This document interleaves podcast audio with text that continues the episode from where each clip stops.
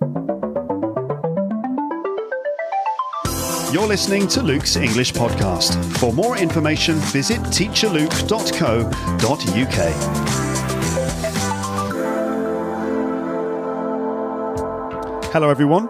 You're now listening to part two of this episode about uh, breaking through the intermediate plateau. And uh, this is a two part episode full of lots of advice on ways in which you can change your study habits in order to make more progress later on in your learning. The principle is that when you learn from, interme- from elementary to intermediate, it's much easier to get a sense of the progress you're making. It's usually a more challenging experience, and the learning curve is steeper. But then when you hit the intermediate level, everything seems to be a little bit easier, and um, it's possible to stay in your comfort zone because your English is basically is good enough to get by. And it requires new study habits and new methods to push your English beyond into the advanced level. Okay? Now, a lot of the things I'm saying here um, will still work at any level. For example, if you're at an advanced level and you're wondering how to push it into proficiency, then you can use a lot of the advice that I'm giving in this episode to, to do that too. Okay? So, uh, don't forget to visit the page for the episode where you will find a lot of the things I'm saying written down. Okay, then. So I'll speak to you probably again. Well, I'll speak to you again in just a second. What you're going to get now is I'm going to fade out this music in the background. That's it. And now I can play a little jingle, and then after the jingle, I'll I'll continue talking to you. And in fact, I think the last thing that I mentioned in the previous episode was about memory, um, about sort of uh, applying some memory techniques to help you remember vocabulary. By the way, if you haven't already listened to part one of this, which is episode number what, 230, what? 230, 200, 385. Um, so listen to episode 385 before you listen to this one, and it will all make a bit more sense. So I had just finished talking about using mnemonic devices to remember words.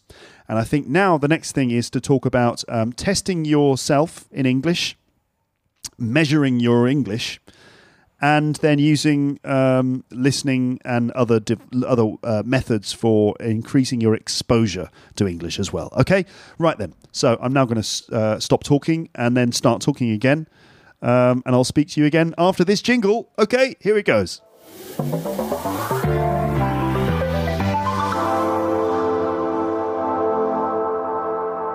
Next thing, measure yourself, measure your progress not measure yourself with a ruler, uh, but measure your progress. Yes. So that means testing yourself.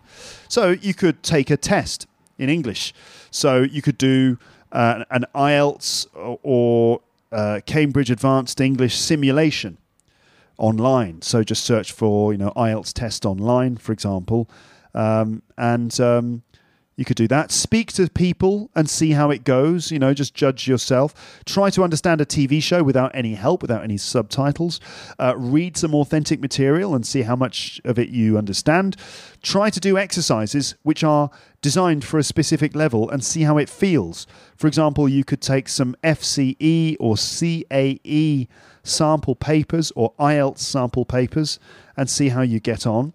Um, if you have the book English Grammar in Use by Raymond Murphy, the blue grammar book, if you've got that, look at the back of the book. I think it's at the back. There's uh, a test at the back of the book. Um, go through the whole test and then check your answers, and you'll find that uh, each question um, relates to a specific page in the book. So take the test, check your answers, and all of the answers you got wrong, check out the page for those for that grammar point, and uh, that's kind of a good way of identifying your your issues. Um, also, uh, you could download an app like Duolingo. Duolingo is a really popular app. I'm sure that many of you know about it. D U O L I N G O. You can get it on your iPhone or on an Android phone. Download that app and the first thing that you'll do in that app is uh, sign in and stuff, and then they'll give you a quick test. So download Duolingo, take their test, and then see what happens. There are other testing services that you can find on the internet. For example, um, you can use Dialang, Dialang, D I A L A N G, um, and you'll find the link to uh, that website on my uh, on the page for this episode. Dialang is an online diagnostic system designed to assess a person's proficiency in 14 European languages, and they do have obviously they have tests in English. Um, the the tests are um, based on uh, skills like reading, writing, listening, grammar, and vocabulary. Uh, they can't do speaking because you know you need to actually have uh, an interlocutor to, to do the speaking uh, assessments. But anyway, reading, writing, listening, and grammar.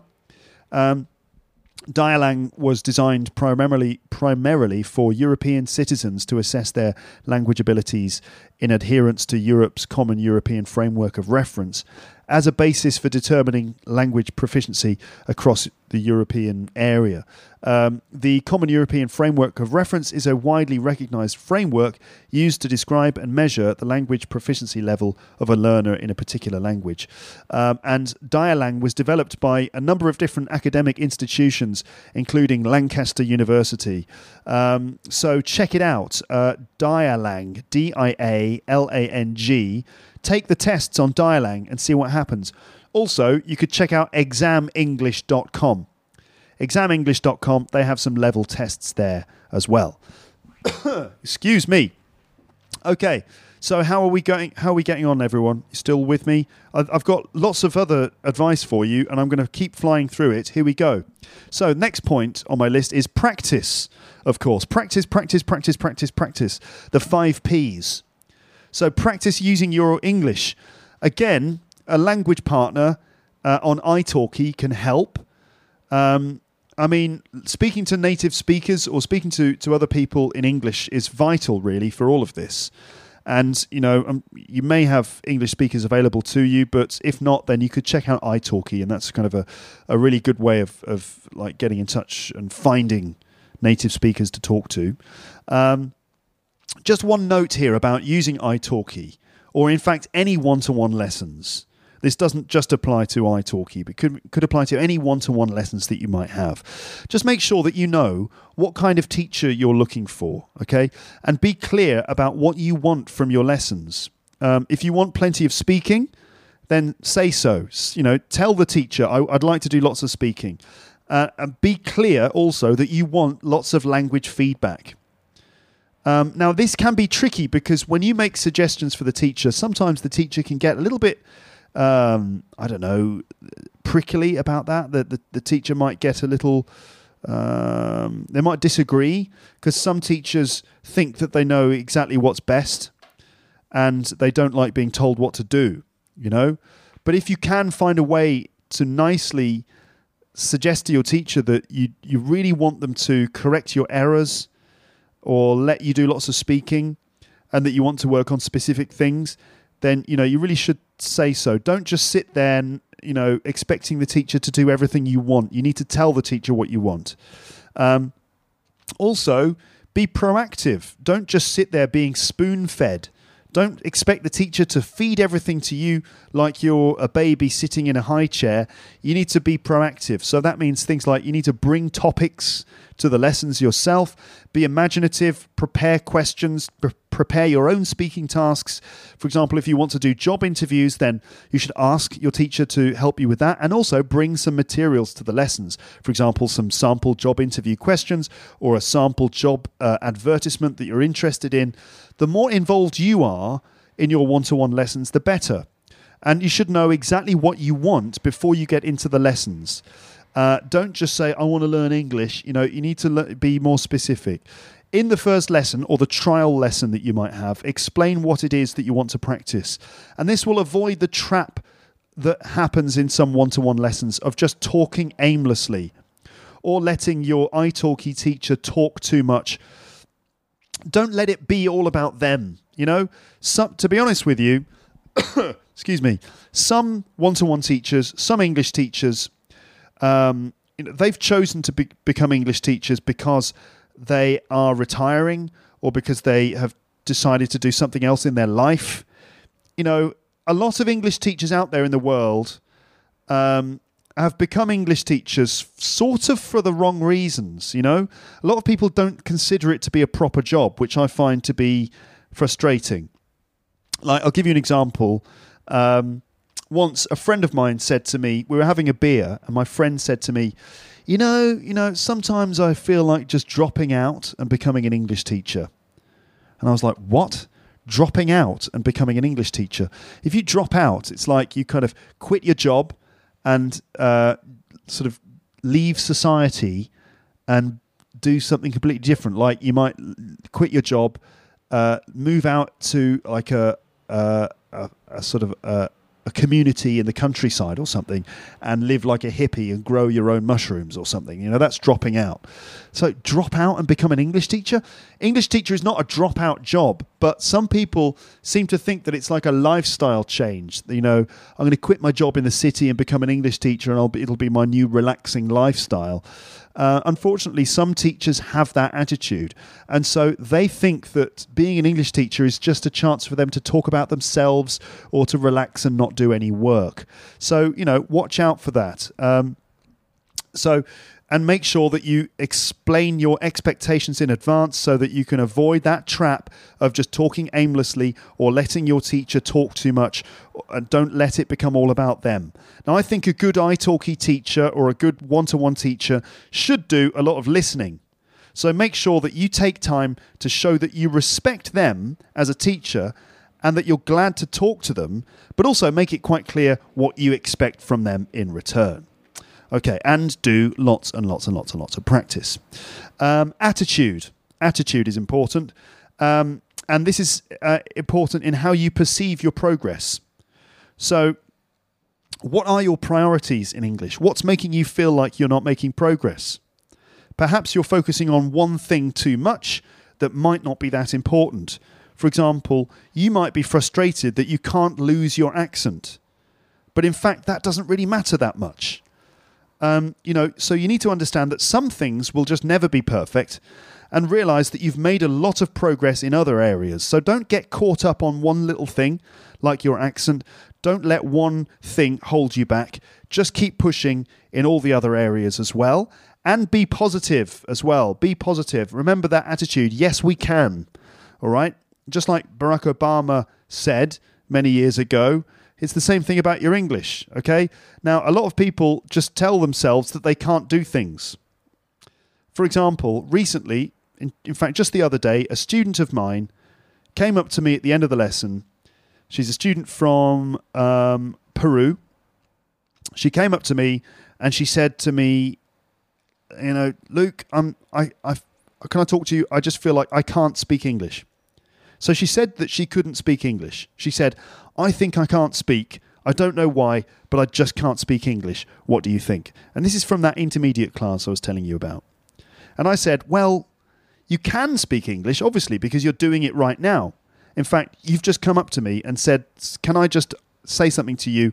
I feel a bit worried because I feel like I can't speak English. So obviously, you can. Um, and I said to her, What you mean is that it's not that you can't, you mean it's difficult, right? So, my point here is that when you experience resistance, when you experience difficulty, when it's challenging, don't say, I can't do this. Just say, this is difficult, all right? So, I think everything is achievable with practice and with the right attitude. And, you know, don't talk yourself out of something. Don't say, I can't do this, because you can. It's just that it's difficult. What you mean to say is, I'm finding this difficult. Now, if you find something difficult, that's normal and completely natural. Okay, it's all part of the process. In fact, you should be pushing yourselves into into situations in which it's difficult. And if you if your response to difficulty is to say, I can't do this, then essentially you're giving up, aren't you? Remember, it's all about challenge. And when you first started, everything was difficult, but you had no choice. You weren't in a position to say, I can't do this. You had no choice. Now that you're in an intermediate level and you can do a lot of things, it seems that you've got a fallback option. The fallback option is just to go back into your comfort zone where you're able to do the basics. And so when you hit with new challenges, it's very tempting to say, I can't do this. I'm just going to stick with my comfort zone. But you mustn't. So if you're finding challenge or finding difficult difficulty, push against it, push into it, and realize that it's where that challenge is, where the difficulty is, that's where the progress can be made. Okay. Um, next thing is goals, and I've I've only got like what? How many things left to say? Oh, I'm gonna know. Oh, about five items left. So goals, goals. Uh, you need to give yourself little goals, not one big goal. So you need to learn English step by step. I know some students who have unrealistic goals, or at least they have goals that are too high. For example, I want to become bilingual. Now, it might be possible one day, but at the moment, it's probably best to scale it down to something more achievable. Now, it doesn't mean that you're becoming less ambitious, it's just about creating goals that are achievable and that you can actually create a, a learning plan to achieve. For example, I want to improve my accuracy, or I want to be able to speak on the telephone about my work more confidently, or I want to improve my sales skills in English, for example. Um, now, don't create a vague goal like I want to master English. Because I want to master English or I want to speak with a perfect British accent. That kind of goal is too high, it's too big, and it's built for failure. You're actually building failure into your learning process if your goal is too ambitious. So, you, you know, don't do that to yourself. You should create specific goals that will allow you to define a specific set of actions to achieve it and goals which are achievable. And when you do achieve them, you feel good about yourself. So remember, goals, aims, objectives are pointless unless you have a plan on how to achieve them. Um, goals are pointless unless they're, they're, unless they are achievable. And um, you know, I think that there there's an argument to say that if your goal is too high, then you're just basically giving yourself failure and giving yourself disappointment. And I mean, have you ever heard of the idea of burnout, like professional burnout? That's where someone works so hard to the point where they kind of have a mental breakdown. They push themselves too much and they, they have a breakdown. It's a phenomenon that happens. Often people in their middle in the middle period of their lives, uh, they have ambitions at work and they work and work and work and then they burn themselves out and then they're kind of um, unable to do anything after that. Now, part of the reason why burnout happens is because people have uh, unrealistic goals and they, they work and work and word, work in order to achieve this incredibly unrealistic goal. And the effect is that it just wears you out. And when you don't achieve the goal that you set out to achieve, you feel bad, you feel bad about yourself, and you end up in a downward spiral, and it's very harmful. So avoid that. Instead, step by step, little goals that you can achieve, and you will find that you can actually achieve them, and then you will get a great sense of self esteem, and it will be good for you. All right. So, how are we going to create some some more achievable goals? What kind of goals am I talking about? Um, well, uh, let's let's use the uh, Cambridge Certificate of Advanced English as a standard. Okay, so Cambridge English, uh, they make tests. Um, including FCE, the First Certificate of English, CAE, the Certificate of Advanced English, and CPE, Certificate of Proficiency in English. They also deal with IELTS. Let's use CAE, that's the Advanced uh, Certificate of English, as a standard, as a benchmark. Now, Cambridge English have put a great deal of time and effort into classifying and testing advanced English, all right? So let's use their test and their assessment criteria to create some goals. Because if you research Cambridge, um, Cambridge English and the advanced test and the assessment criteria, you will find that they have specific um, criteria for judging whether someone is at uh, an advanced level or not. So let's look at their assessment criteria to create some goals. Now, you will see that there are a lot of goals, all right? But the point is that they're very specific. So, based on the Cambridge English um, CAE Handbook PDF, which you can find on the page for this episode, here are some goals that you could um, create relating to your writing and speaking. So, we're just talking about writing and speaking. as examples um, because if I did reading and listening as well, then it would go on forever. So let's talk about writing first. So here are some things uh, that you should.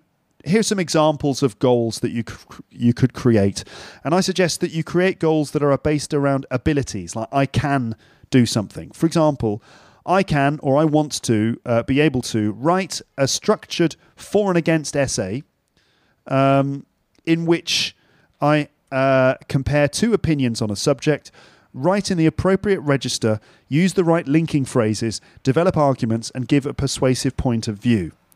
Okay, so you've specifically defined what kind of writing you want to be able to do, and uh, you've given yourself some idea of exactly what makes that a good piece of writing. And this is based on uh, the assessment criteria from Cambridge. Okay. Um, for example, you could say, I want to be able to write a business email with the appropriate style, including the right opening and closing parts, and the appropriate phrases for making requests, agreeing, disagreeing, asking for, and giving information. Okay, so a similar thing, but for a business email there. Now, that's more specific because you can now look for, for example, published materials that will help you to do that. In fact, there are books like, for example, Email English by Paul Emerson is a book that I use, and that includes lots of chapters about those specific things. So if you work your way through Email English, you might find that on the other side, you can tick that. It's like, yes, now I can write business, business emails with the right openings and closings and all the right phrases. Another one could be I would like to write a business report in which I give details of results, numerical data, and recommendations for actions to be taken. So there you, there you go again. You just need to find out how to write business reports in English, and you, it's much. It's going to be much easier to uh, to make progress on that if you uh, define it like that. Um, you might choose to say, "I would like to write a personal email in a friendly style." So then again, you're specifically identifying uh, emails, personal emails. Um, when you're working on your writing, think about the types of writing that you would normally do often people will just write stuff like, you know, my last holiday. But I mean, when was the last time you wrote about your last holiday in your first language, unless it was in an email? You know, so just think about practical forms of writing.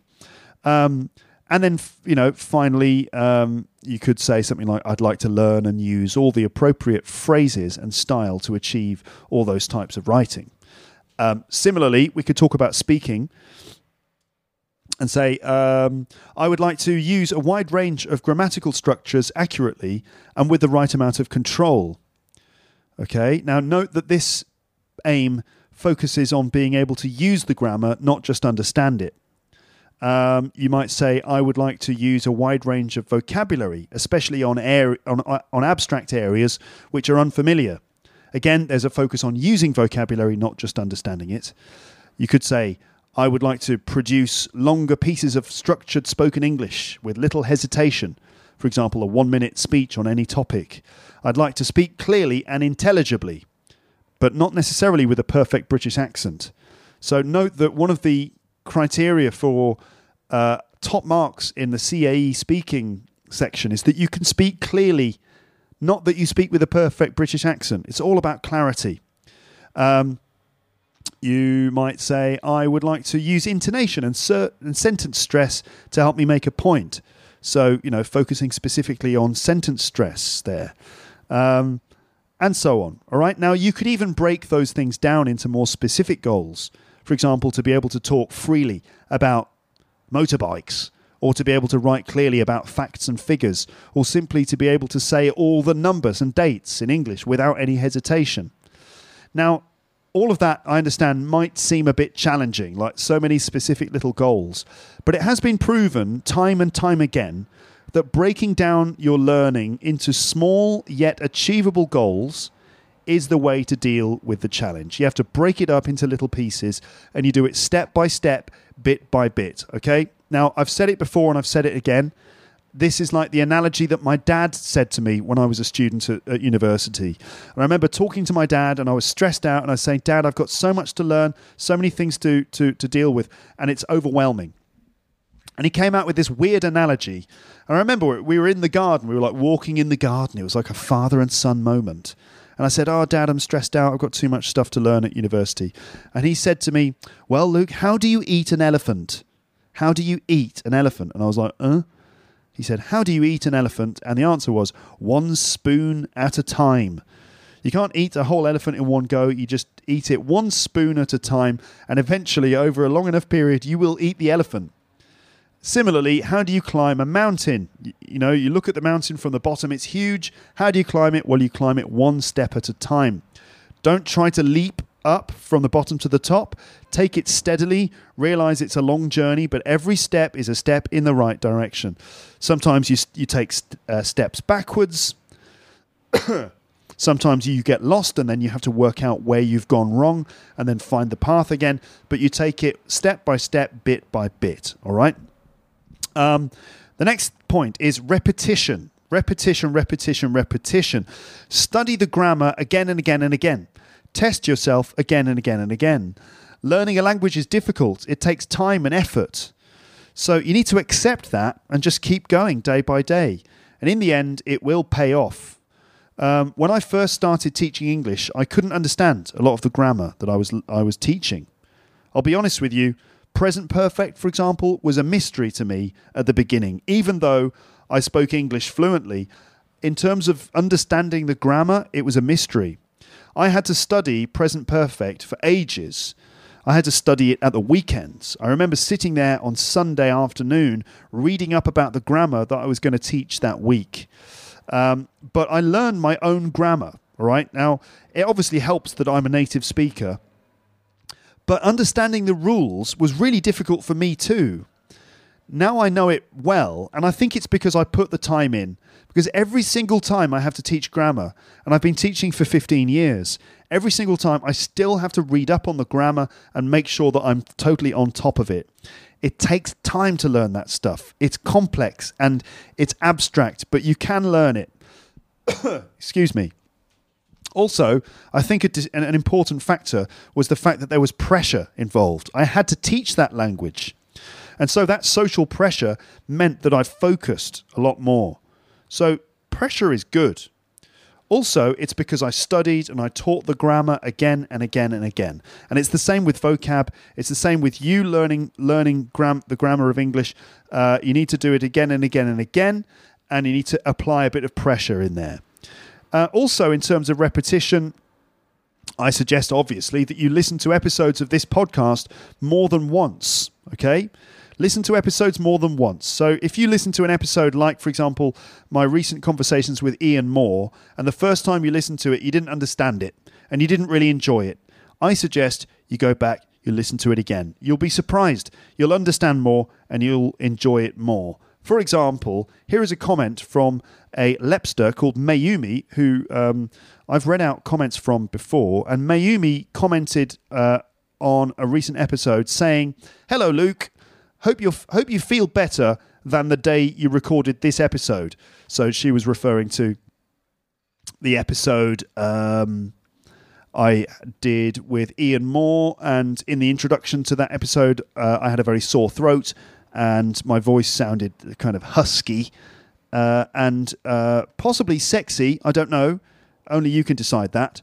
Apparently, Mayumi found it uh, rather sexy. Well, of course she did, because uh, how could anyone resist the uh, husky sound of my voice?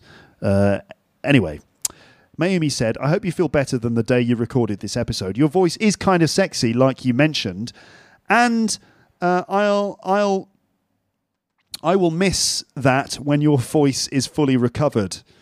Uh, well, Mayumi, my voice is kind of recovered, but I've still got a bit of an itch in my throat. I don't know if my voice sounds better. Anyway, she said, "You will. You always keep encouraging us to keep listening, even though we have some difficulties to understand everything, and to listen again." And that totally worked this time for me because I've repeated the last Ian Moore episode maybe three or four times straight. And I, I could do this because the conversation was just fascinating. Now, maybe I understood 70% at first, and the next time 80% or more. And at the end of this routine, I felt I could get almost everything. And after that, I did it with different episodes and it went well too. Thank you for encouraging us as always, and I'm looking forward to new episodes. So there's an example of Mayumi, and she tried listening again and again, and it worked for her. I think it can work for you too. So there you go. Enjoy the process, take stock, enjoy the small victories, repeat, repeat, repeat, and see progress as achievable. Um, oh, goodness. There's more. I've got more stuff, but it, but only a couple of other points. I know I'm going very quickly. I'm trying not to make this episode too long. So, grammar. Spend some time learning grammar, but do it selectively. Use that test that I mentioned in the uh, book English Grammar in Use by Raymond Murphy. Test yourself and identify the things you need to improve, then work on that. Okay. Also, notice the grammar that you've been studying in the real world, uh, and you will start to notice it everywhere. An important point here is I say don't get blocked by your grammar knowledge. Now, you might spend time focusing on the grammar rules, and you'll start thinking present perfect is for unfinished time periods and when there's a connection between the past event and now and uh, complicated. You might your head might be full of rules. Now, watch out for that. Um, I suggest studying the grammar, right? You should study it, but sometimes you need to just know when to put the grammar rules away and just use the force, you know?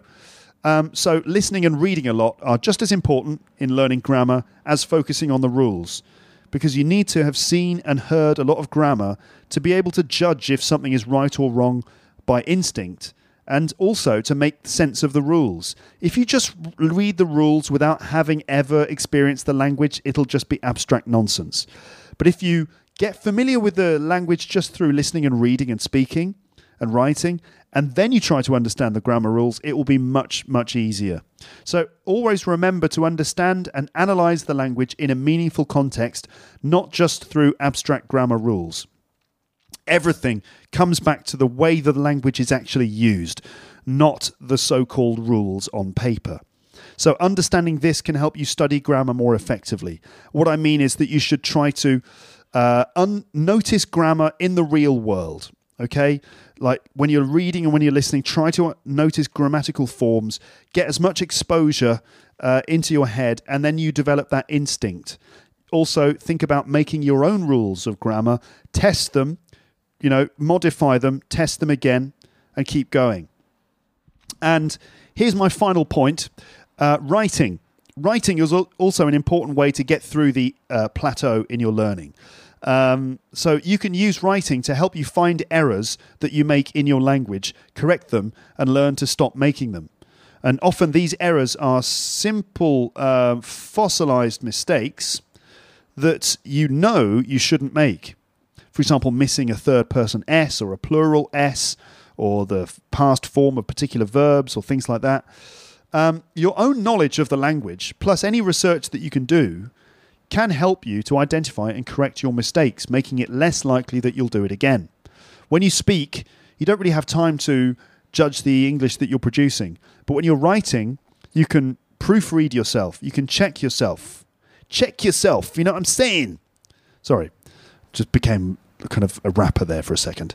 Anyway, uh, when you're writing, you can check yourself before you wreck yourself, okay? Um, so you can correct yourself by doing some creative writing and then checking it carefully on your own. But also, you might need someone to correct your writing or give you feedback. Now, you might have a native speaker, like, Oi, native speaker, come here. And you might have a native speaker available, or you might have a teacher or an italki teacher or a friend or relative who can check your work. Uh, but you can also have your writing connect, uh, corrected through websites like Lang8 and LingQ. You'll find links to those on the page. They're basically sort of like uh, proofreading services. Um, now, different skills in English are connected and mutually beneficial. Now, there are basically four skills reading, writing, listening, and speaking, and they're all connected. So there are receptive skills like listening and reading, and then productive skills like speaking and writing. So, listening is connected to speaking because it's the oral version of the language, and reading is complementary to writing because of the syntax, the spelling, and punctuation. But also, writing is uh, writing is uh, kind of connected to speaking because it's about producing the language. Okay. Um, Writing is a solo experience that allows you to think more clearly about the language that you're producing. So don't forget about writing. Also, as you correct your writing, this will benefit your speaking by giving you a sort of inner monologue, which can be converted to speech. All in all, it's a good idea to practice as much as possible, practice writing as well as speaking, in order to produce as much English as you can and uh, reflect on the English that you're producing in order to improve your accuracy and fluency. All right. And okay, this is my final point. Enjoy it. Okay. I've just gone through an hour and 20 minutes of rather complex advice delivered it fairly quickly. I, I hope that you're still awake. I hope you're still alive and I haven't bored you half to death with this. I'm, I'm always concerned by that, that I'm just I just go on and on and on. I imagine if I'd if I'd stood in front of a group of students at school and just said an hour and twenty minutes of what I've just said, I think that they would all be skeletons by the end. I just know that they would. Um, so I hope that you're okay. But my final point is enjoy it, okay? Enjoy the language, enjoy the English that you consume and produce. Follow your heart and focus on the aspects of language that you enjoy, and that will keep you coming back because motivation is key. Take pleasure in the act of learning a language. And remember that it's making you a much more rounded and multidimensional person all the time. And here are some motivational quotes for learning a language. So, Sarah Caldwell said, Learn everything you can, anytime you can, from anyone you can. There will always come a time when you will be grateful that you did. So every opportunity is a learning opportunity. Here's an old Chinese proverb, and it says, Learning is a treasure that will follow its owner everywhere. Um, Charlemagne, uh, a figure from history, said, To have another language is to possess a second soul. And Ludwig Wittgenstein said, The limits of my language mean the limits of my world. Okay? All right, then. So I hope you've enjoyed listening to this rather preachy episode of Luke's English podcast. Thank you so much for listening. I'm now going to stop um, just before I do this. I wandered into your wonderland. I still I hope that you still feel like that when you listen to Luke's English podcast. That you just sort of have wandered into a beautiful land of English learning potential. You know? Like if this is the first time you listen to it, is this how you felt?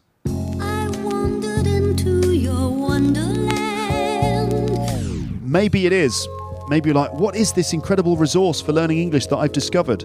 It's Luke's English podcast. Oh my goodness, I've wandered into uh, Luke's wonderland of uh, words. Maybe. Maybe that's what you've been thinking. Anyway, regardless of what you've been thinking, that's the end of this episode. I'll speak to you again on the podcast soon.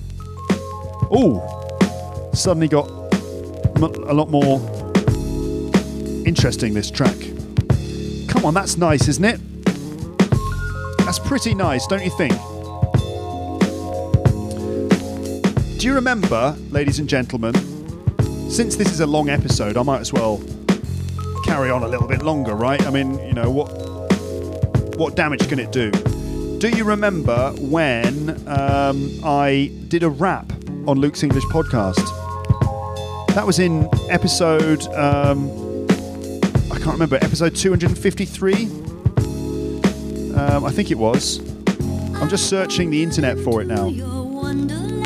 Okay. Episode 253 uh, was called Rapping with Fluency MC. Now, a friend of mine who is an English teacher called Jason Levine, also known as Fluency MC, came on the podcast.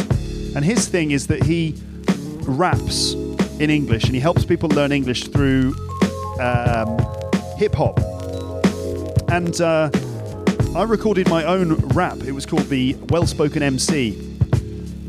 I thought that I would uh, give you a rendition of it right now. I think I'm going to use this track to do it. Okay.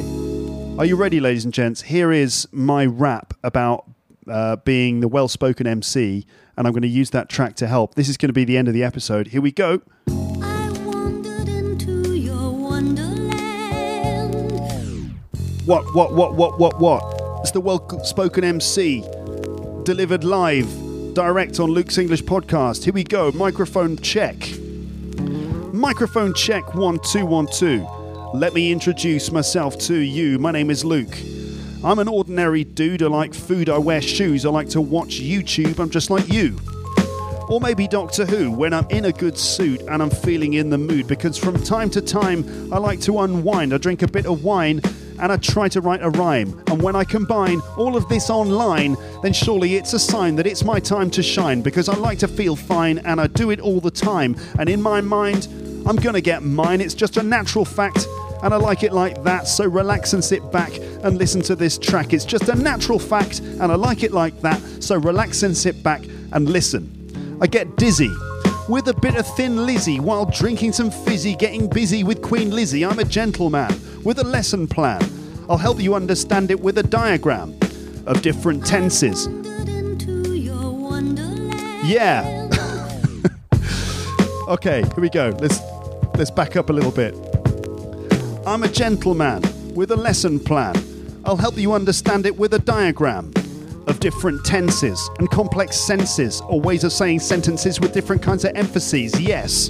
You could say that I'm blessed with a Celta and a Delta, and my CV's fresh. I teach pronunciation throughout the nation to stop alienation caused by poor articulation. It's just a natural fact, and I like it like that. So relax and sit back and listen to this track because I speak like a native. I'm here to get creative. And have I already stated that I'm very qualificated? I've got a wide CV, an even wider CV, which I'd like you to see in confidentiality because between you and me and the deep blue sea, one day I'm going to be on the BBC. Whew. Okay. That's the end of this episode. Thank you very much for listening. I'll speak to you again on the podcast soon, but for now, it's time to say goodbye. Bye, bye, bye. bye.